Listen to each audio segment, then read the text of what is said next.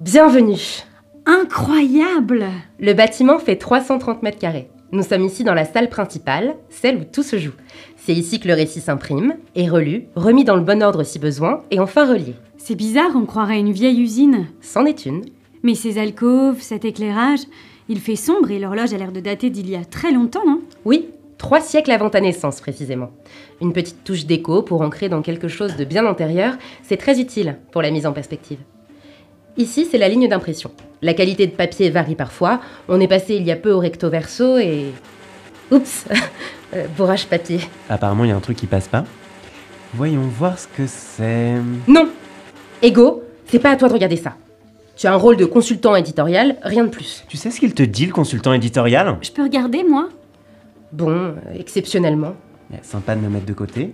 Je crois qu'on se passe bien de ma présence ici. Mais, Ego Laisse-le, il va bouder 5 minutes et revenir. Question de tempérament Hmm, c'est peut-être vrai. Bon, qu'est-ce qui est écrit?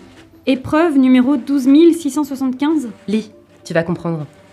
Épreuve numéro 12675. Hier, j'ai passé un entretien d'embauche. C'était une vraie étape, sachant que ça fait déjà 4 mois que je suis au chômage et que ma courbe de confiance en moi est inversement proportionnelle au nombre de verres que je bois chaque soir.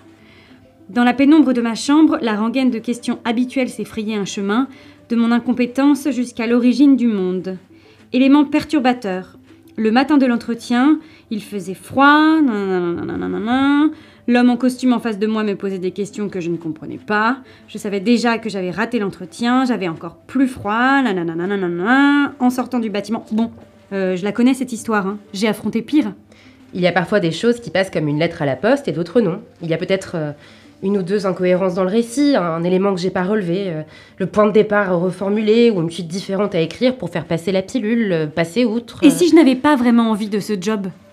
Et si cet entretien me montrait que c'était une autre voie qui m'intéressait? Hmm. Un nouveau départ en quelque sorte? La leçon qui jaillit de l'échec et révèle un- une nouvelle orientation? Un grand classique, mais j'aime beaucoup. Une petite rupture ne ferait pas de mal à l'intrigue. C'est très bien, je note. On poursuit la visite? Ici, c'est la salle d'écriture.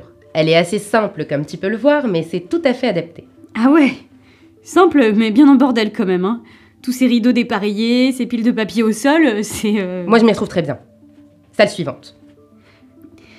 Les jardins sont très beaux en tout cas, Hmm, On y fait pousser l'encre. évidemment. Et ça, c'est quoi? Non Raté, tout raté, j'ai tout raté.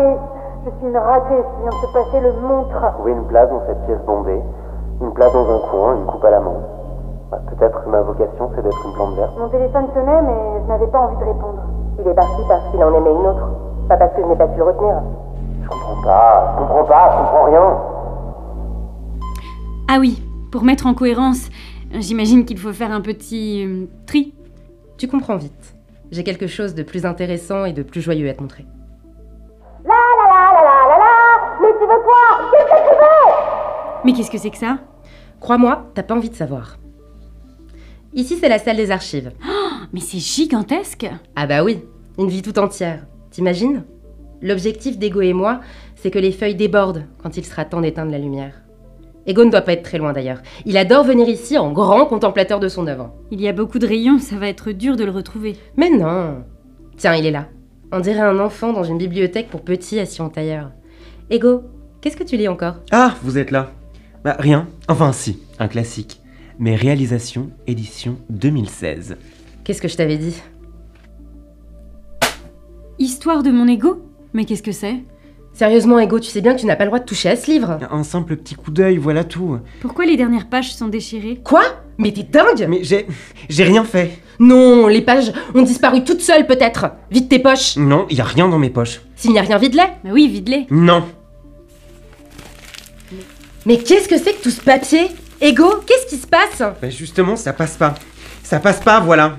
Ça passe pas, je me, je me sens coupable et la culpabilité va finir par se voir, elle va devenir évidente et... Mais quelle culpabilité? Bon, on va parler de tout ça. On va aller prendre l'air, calme-toi. Oui, aller faire un tour, ça vaut mieux. J'ai du travail ici. Mais narratrice... L'histoire ne s'écrit pas toute seule.